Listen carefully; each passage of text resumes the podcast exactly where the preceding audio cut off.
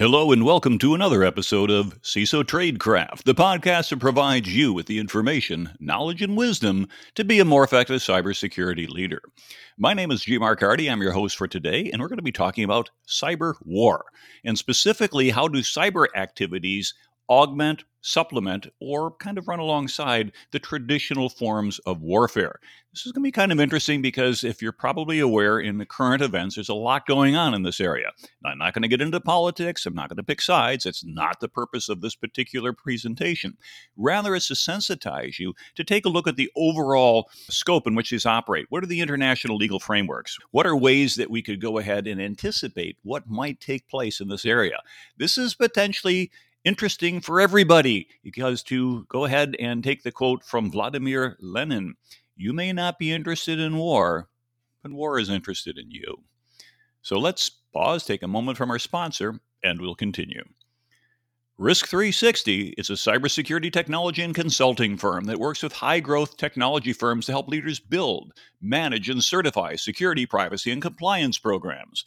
They publish weekly thought leadership, webinars, and downloadable resources such as their PCI Compliance Program Workbook, a business case for SOC 2, and ISO 27001, The Path to Certification, and many more titles, all available for download at no charge at risk360.com/resources. Let Risk3Sixty help you build your business case to achieve certification compliance. That's RISK3SIXTY.com/resources. All right, let's get started. Probably a good way to start is to begin with some definitions. And let's look at the term cyber war. Oxford Languages states that term means the use of computer technology to disrupt the activities of a state or organization, especially the deliberate attacking of information systems for strategic or military purposes. RAND Corporation offers this. Cyber warfare involves the actions by a nation state or international organization to attack and attempt to damage another nation's computers or information networks.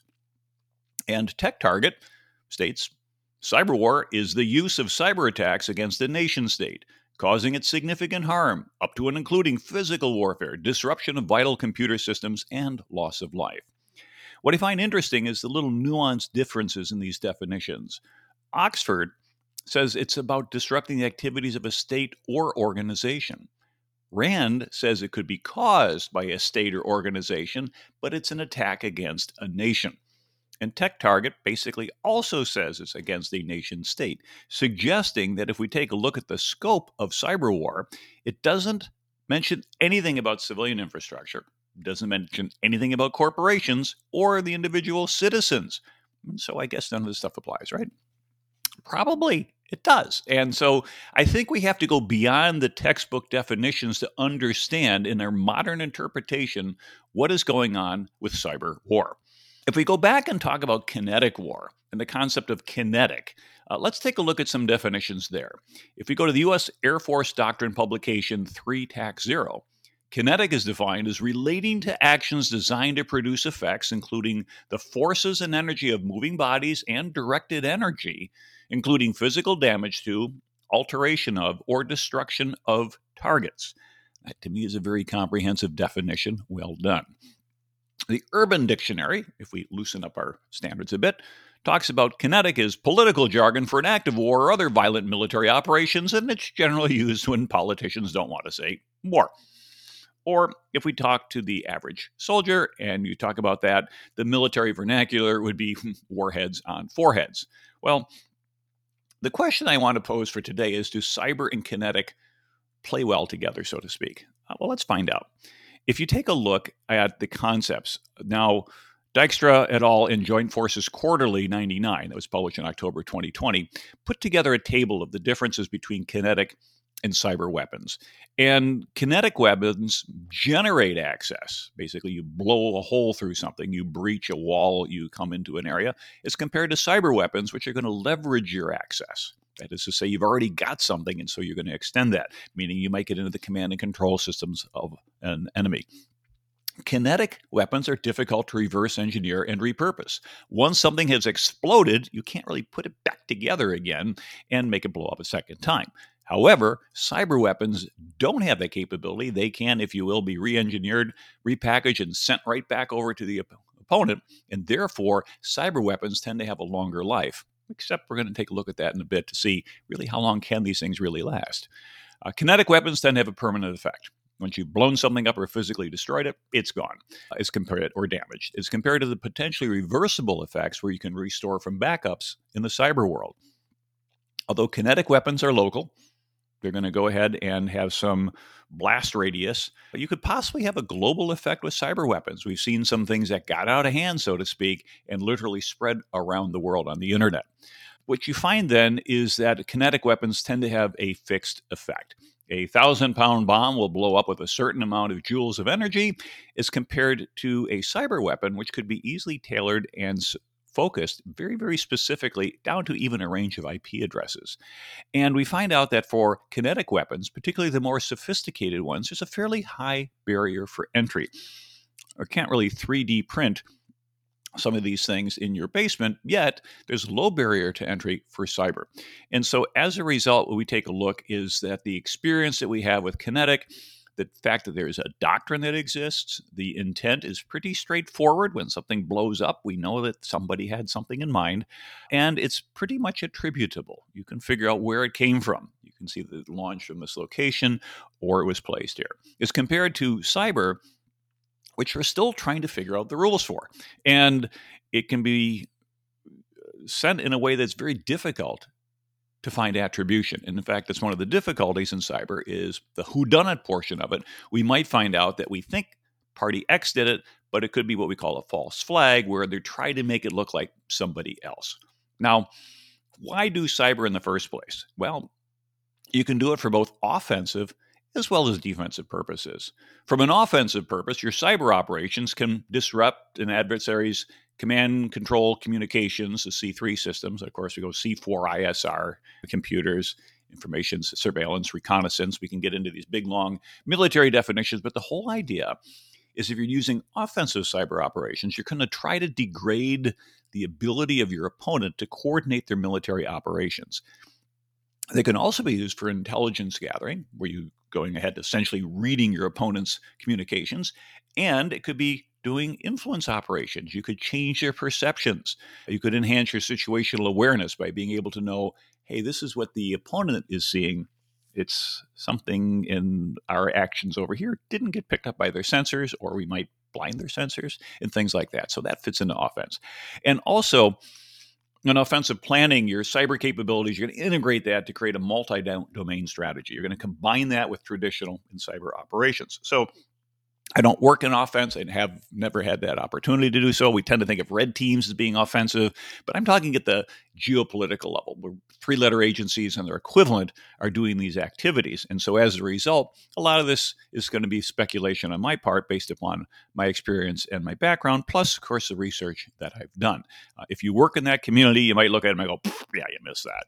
Sorry about that, but I don't live in that community, so we'll just keep that stuff where it belongs.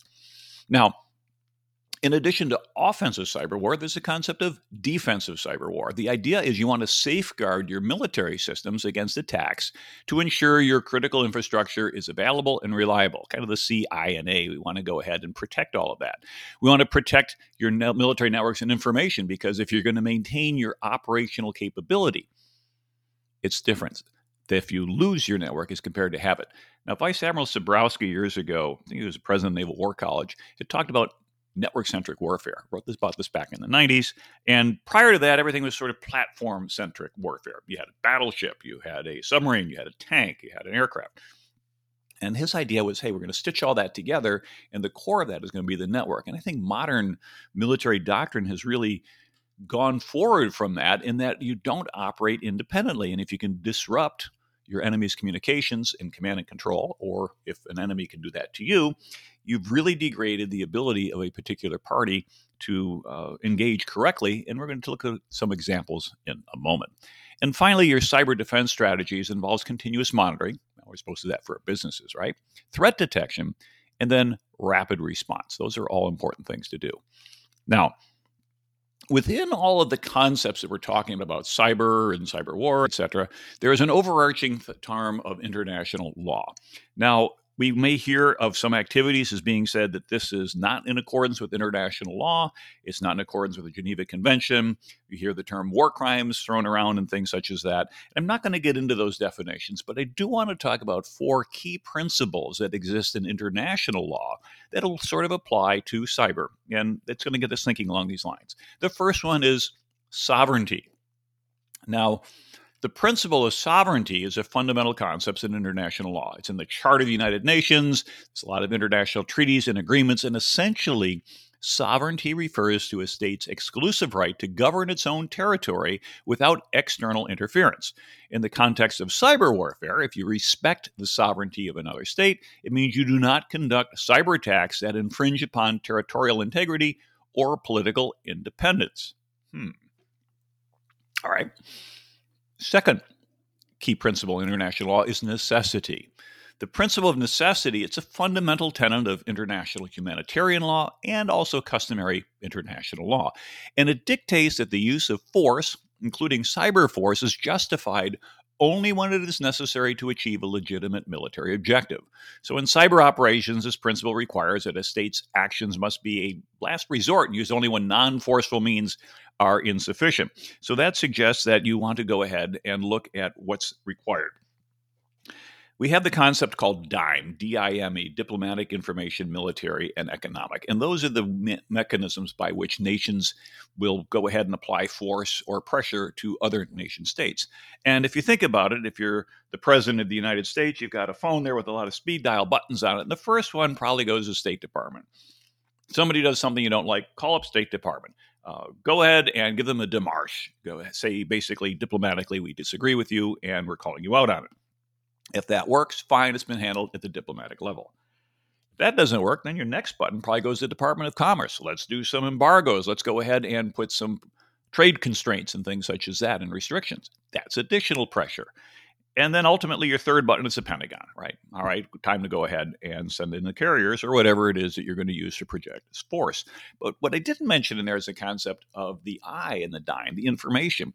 And we don't really yet have an information button, so to speak. It really overlays the other ones when you tend to think about it. We're going to not necessarily say, boom, do the cyber stuff, because the cyber stuff is going to be an adjunct to what we're doing, not something in and of itself. So we're still in an evolving area here in terms of international interactions. So the third principle in international law I want to talk about is proportionality.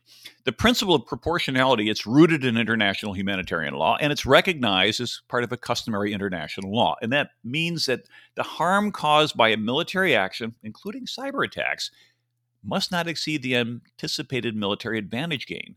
In other words, the level of force in a cyber operation should be proportional to the intended military objective and avoid excess collateral damage. Now, the concept of proportionality also extends into kinetic. If somebody fires a rifle across a border, you don't launch a nuclear strike back. You basically say, okay, somebody attacked at this level, we'll attack at that level. And the idea of proportionality is to keep things from blowing out of control, number one, but also to sort of set some limits in terms of what represents an appropriate behavior. In an ideal world, nations would not go to war, but we don't live in an ideal world. And so as a result, the concept of these international laws are designed to act as a throttle for escalation to go ahead and cause political and military commanders to think a little bit twice before they go ahead and do something. And the fourth one I want to mention in international law principle is distinction. It's sort of a cornerstone. It's found in a lot of treaties, and it means that parties in a conflict must be able to distinguish between combatants and civilians and to target only combatants and military objectives. Now, in the context of cyber warfare, it means that cyber attacks should aim solely at valid military targets, and you avoid targeting non-combatants or civilian infrastructure. Now, the gray area comes area where you say, well, what about something that is dual use, so to speak? For example, if you have a military base and it's next to a city, and the military base has a water tower and the city has a water tower, can you, in a military operation, target that water tower in the military base? And the answer would be, well, yes, it's a valid military target. But what if it serves the community and the non-combatants out there? Well, now you're probably in the area that says, no, it's not a valid target. And so as we look at these principles of international law, it suggests also, in addition to that, that your combatants must be uniformed. That is to say, if somebody is wearing an opposing uniform and they get certain rights, for example, they surrender, you're not allowed to go ahead and shoot them, you take them into custody, you give them certain protections underneath the Geneva Convention, if you sign on to the Geneva Convention, and essentially move forward from that perspective, as compared to someone who is acting as a spy or wearing the wrong uniform or things like that, or ununiformed. And then as a result, those entities are not subject to the protection of international law. And as a result, kind of the gloves come off. Now, how is this all translated from this concept of international law and international principles and UN charters and treaties and things like that into cyber? There's a document called the Tallinn Manual, and it's named after the capital of Estonia, and it's a Tallinn Manual on the international law applicable to cyber operations. Now, the first version was published over 10 years ago, in April of 2013. Version 2 came out in 2017, and version 3 is under draft right now. You can actually provide input should you desire to do so. I'll put the link in the notes here.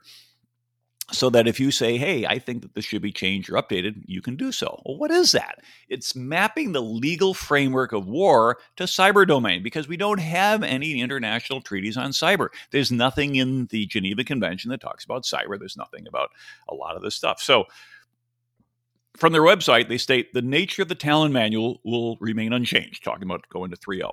It will continue to be a non-legally binding scholarly work by distinguished international law academics and practitioners intended to provide an objective restatement of international law as applied in the cyber context. It is policy and politics neutral and will not represent the legal position or doctrine of any state or international organization.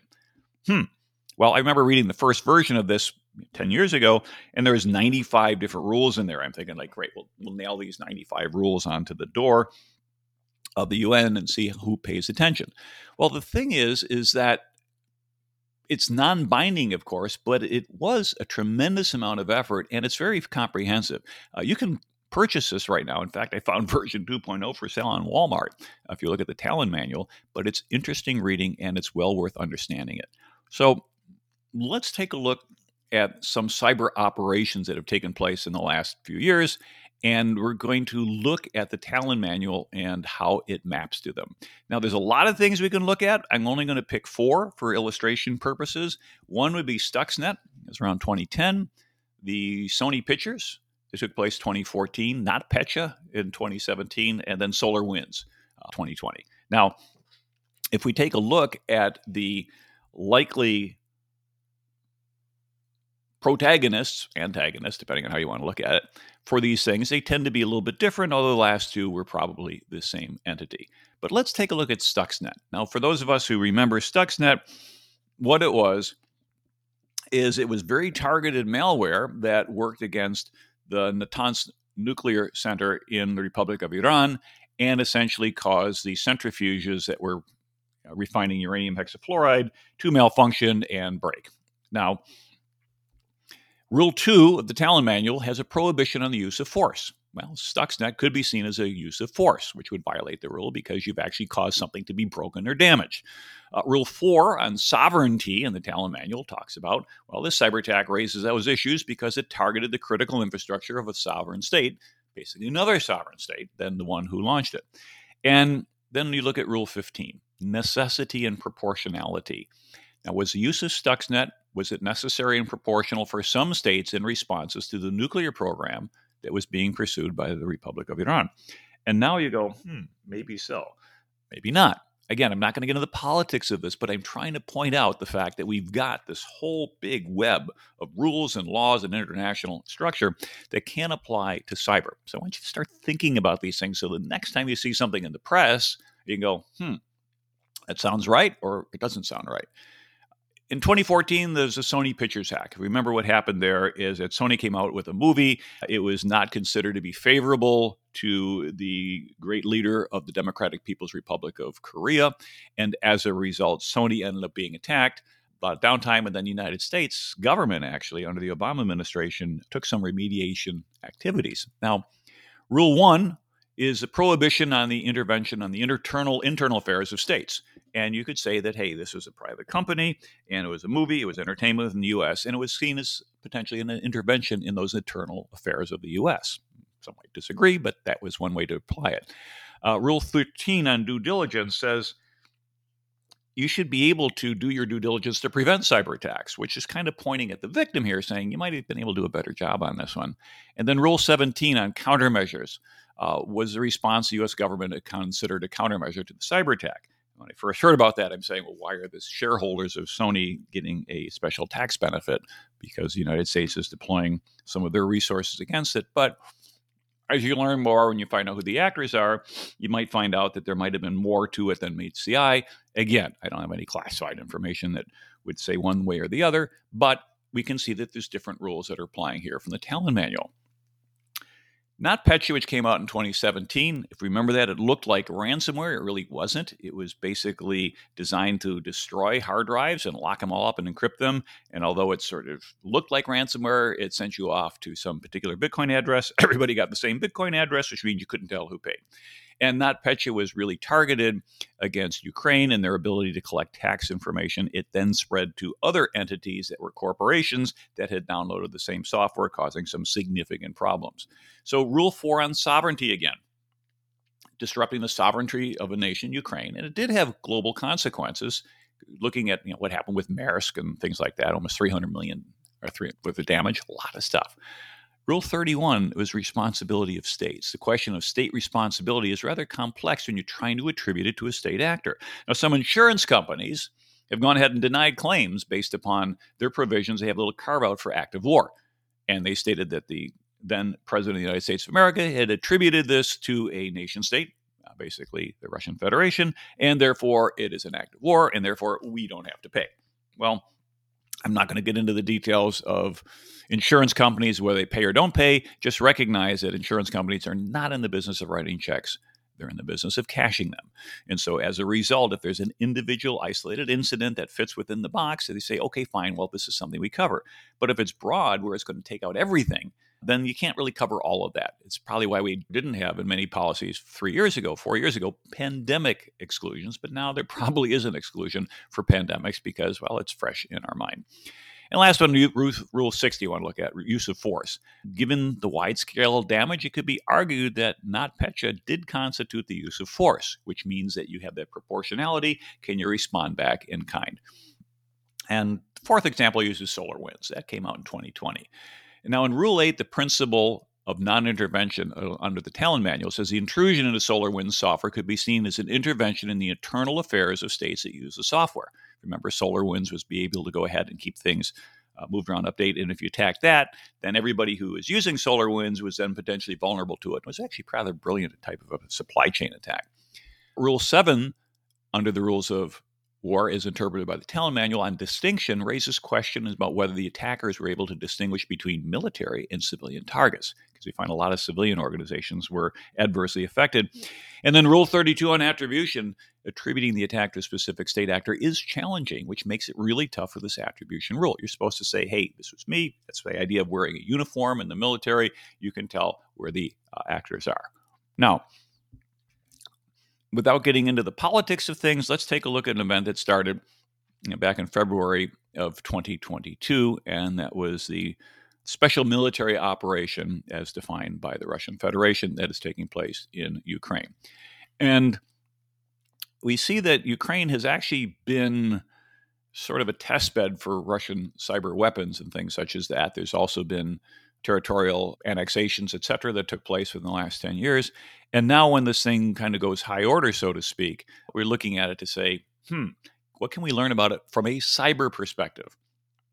And the Wall Street Journal had mentioned that the U.S. saw signs of a decline in Russian ransomware strikes at the start of the war.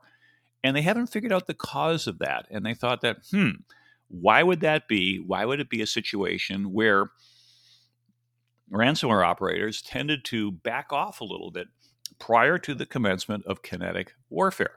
Now, we could do some speculation here and say that, well, maybe they were being recruited into there and they were being repurposed for what they're supposed to do or something else. But if we take a look at some of the cyber battlefield preparation prior to the 24 February attacks, in October of 2021, there's an Isaac Wiper malware. It was composed and it was deployed in February 2022. Well, how do we know? You look at drivers, look at signatures, look at components, and you figure out, okay, fine, this has actually been going on for at least 4 months.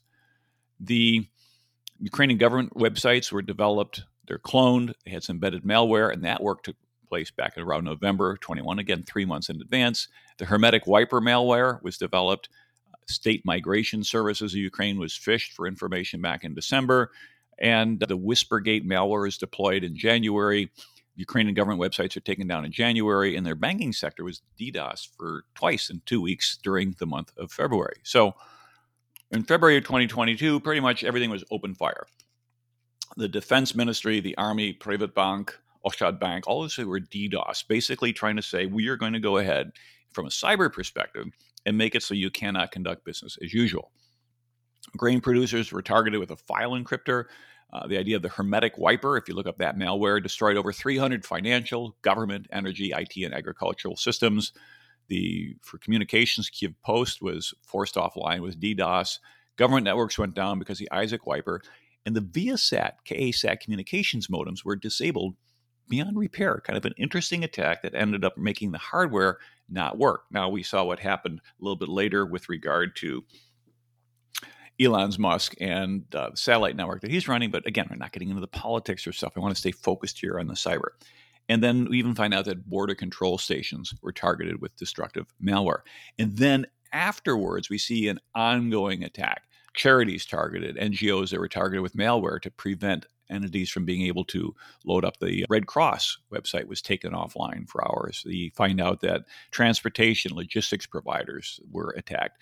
Ukrainian telecom was targeted. Their connectivity dropped about 87% at one point. There's fake news out there saying, hey, the president has surrendered and things like that. Well, we all know, more than a year later that some of this is disinformation and the targeting wasn't necessarily the hardware, but the wetware.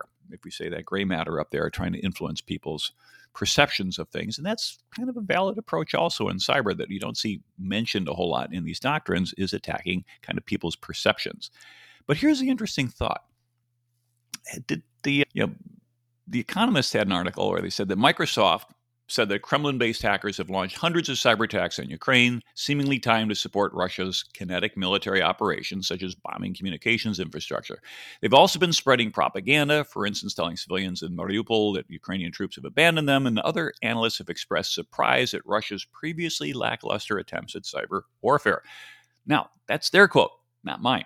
Because if you take a look at the totality of what occurred, you find out that there was an awful lot of actions that took place. Now, the question then comes out about it. Was it due to a lack of effort, or was it due to a better defense, or a combination of the two? Well, let's take a look at some of the core differences you can do between kinetic and cyber warfare, and particularly repurposing stuff. So what we find out is that the Russian Federation has repurposed some of their tanks, the T-55s. Those were initially came on, their IOC was 1958. All right, that's 65 years ago when T-55 started coming off the assembly line. It's still being used today by Russia and Ukraine. Now, they're not considered to be the highest capable tank out there, but even a 1958 tank can do a lot of damage to a civilian target or a military target that you can shoot back and take it out. So we find out then is that literally you can reuse munitions, old stock of weaponry, even weapons platforms like that, decades and even more than half a century later. Now, let's take a look at the same thing in 1958. What was considered state-of-the-art computing? An IBM 709. IBM 709 had tubes. Wasn't running on transistors, had 32K of memory, probably all core memory, all hand-wound and things like that. And you can't have a cyber equivalent to the half-century-old munitions. In fact, you can't even take a Windows XP or Windows 95. I should be careful because a lot of people are still using XP. But like a Windows 95 attack and dust it off and said, boom, here we go, let's launch it again. Because what happens is the infrastructure that depends upon that has moved on. And so therefore, cyber is a little bit different than kinetic insofar that you have a half-life of a cyber weapon. Now, years ago, I wrote something, and I've mentioned this a couple times on the show. Half of what you know about cybersecurity will be obsolete in 18 months. And that's GMARC's corollary to Moore's Law, and it's pretty much held true. If you don't believe me, 18 months ago, were you thinking about ChatGPT? Probably not. And 18 months from now, Windows 10 is going to be officially obsolete, deprecated. Who's still on a Windows 10 machine, right? Now, it turns out the InfoSec Institute said the mean time to patch a vulnerability is between 60 and 180 days. Obviously, we as CISOs do a whole lot better than that, but maybe not. But how long does it take to exploit a new vulnerability? The Hafnian group took less than 5 minutes to go ahead and exploit once that vulnerability was discovered. So here's a question for you. Who has the advantage in cyber, the offense or the defense? See, in kinetic, it's usually the defense that has the advantage. You can go ahead and build fortifications. You can hunker down. You've got time to prepare. You set little traps and opponents and barriers for your enemy. And then the opposing force and the offense, you ideally want about a 3-to-1 advantage. More is even better. But you find out that on the kinetic battlefield front, defense has the advantage. In cyber, it seems that offense has the advantage. They can respond faster, they can pivot quicker, and defenders tend to be running significantly time late. Now, the problem with cyber is that you could pull third parties into it a lot easier than you can in kinetic. You might say, hey, there's a kinetic war going on in some other part of the world. And yes, some people, either soldiers of fortune or people who have a strong sense of commitment to a particular cause, will get on a plane or whatever. They'll fly over there and say, give me a gun and let me go into the war. But more likely, you're going to see an easier, less, lower barrier to entry to entities such as Anonymous, for example, where they had said they're going to continue a cyber war against Russia. But did it make any difference? When you go ahead and you activate some of these opponents, does it cause a significant push in it, or has it just become kind of at the edge? Now, Admiral Mike Rogers, who is now retired, but he was a former director of the National Security Agency, had said, the Russian government is trying to generate more capacity, and these groups are attractive because they give them a measure of plausible deniability. These groups being, if you will, the hacker, cracker groups and things like that, potentially criminal elements that said, hey, we are in Russia, we are Russian, we care about this, and we will do it. And so the nice thing is that when we go to the attribution, you get that plausible deniability. Well, this is, we are doing nothing to interfere with the freedom of expression of our citizens who wish to go ahead and do certain activities. Again, I'm not in propaganda, but that sort of sounds that way. But let's do a little bit of analysis here. If you're going to do a military operation, and it's going to be a surprise attack, it requires a significant amount of planning and an awful lot of security and communications. You have to limit the number of people who are aware of it. And as a result, you have all these compartments and things like that. You try to go ahead potentially and do deception against the enemy and go all the way back to, let's say, World War II, and the effort to try to convince the Germans that the landing would be at Calais and not going to be at Normandy. But in doing your preparations for a military attack, who's brought in on the planning cycle? The more entities you bring in on the planning cycle, the more chance there is that there's a compromise, either due to carelessness or sloppiness or somebody just being a mole or a turncoat or whatever. Now, if you look at the Russian Military Intelligence Organization, the GRU, the initial attacks are reasonably successful, even though they may not have had a lot of time to prepare. This doesn't look like, for example, that Ukraine was planned for years and years and years. If we take a look at the activities that are taking place in Gaza and in Israel, surprise attack, a lot of lack of knowledge on the receiving end of the initial attack. Hey, where did this come from? We didn't see that. And that suggests that there had been an awful lot of careful preparation, but also very, very limited scope in terms of who had information, who had access, and what systems were used too. Because you have to assume that a sophisticated opponent is going to have access to certain communication systems, information systems, etc. Now, if you have an ongoing cyber capability, a national level asset, you have years of potential access operations. You can get into something and say, hey, we can see their stuff or we can see their stuff, and you stay there. You could pre-stage back doors. So if you eventually need to go ahead and light off a cyber attack, you can do so. You can start to build malware tools that are particularly targeted to your target. And what we find out is that in cyber battle preparation, there's an awful lot that you can do in terms of being able to assess what you could attack first: early warning networks, command, control, and communications, civilian communications, etc. Now, here's the question. When you do a kinetic attack, do you throw all of your weapons in at once? You go into total war, so to speak. And if the answer is no, you hold back things in reserve, which is typically what happens. Then how about cyber? Do you launch all your cyber weapons at once to try to give you the maximum advantage in kinetic? Or do you hold back a few, knowing that the impact of that is going to be potentially worse damage to your side in regard to the kinetic activities? I don't know. These are strategic questions. Do you understand what your opponent's resistance is?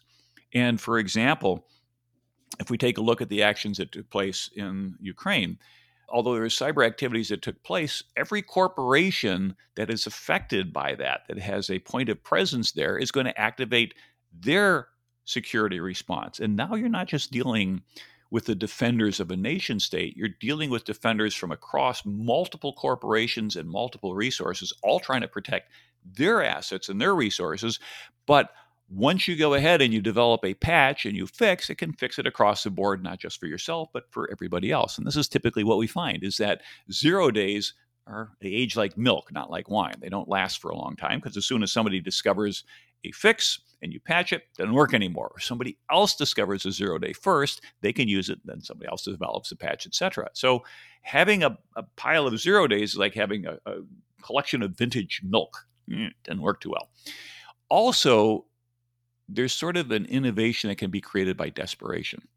And we find out that there's been a tremendous amount of innovation that was done on the defensive side. Looking in the Ukraine situation, we might see that also take place in other operations around the world. But here's the question. If you're going up against your biggest, baddest enemy, you're probably going to use your best weapons. But if you are doing an action that is not your primary enemy, that is to say you think there's somebody else out there, would you hold up your best cyber weapons for that and not reveal your capabilities too soon, because then your bigger opponent could potentially patch against that? Because as I said before, a lot of this is hacking the wetware. It's about propaganda, misinformation, disinformation, malinformation. They're all different things. But cyber may not be about crafting digital bytes. It might be about crafting sound bytes. Now, what happens is that, does everybody follow the rules here? We know it's unlawful to attack civilians, yet we see that is taking place. It's unlawful to attack a civilian hospital, but yet we saw that taking place. It's unlawful to respond disproportionately, but we see that taking place. It's unlawful to hold unfair trial or cruel, humiliating, and degrading treatment, but that's taking place. So it kind of brings up the question is that when you're in war, do the rules even matter anymore? And if both parties act in accordance with, quote unquote, the rules of war, and not being, gender stereotypically here, but, the gentleman's warfare, so to speak. If you go back and you look at Gettysburg and the movie, for example, where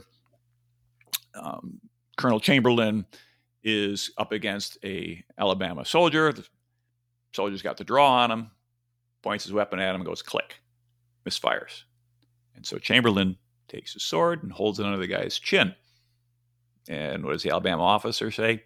You're prisoner, sir. Basically says, okay, I'm your prisoner. And Chamberlain says, wait here. Don't run away. Doesn't run away. Doesn't try to reload. He's like, okay, I surrendered. I'm a prisoner. That doesn't seem to happen today in the 21st century. It's a different world. Now, the thought, though, when we look at cyber, though, is that I think we're starting to see that cyber doesn't exist for the sake of cyber. It's going to play a supporting role rather than a decisive role in major theater wars. This is an observation from the Center for Strategic and International Studies.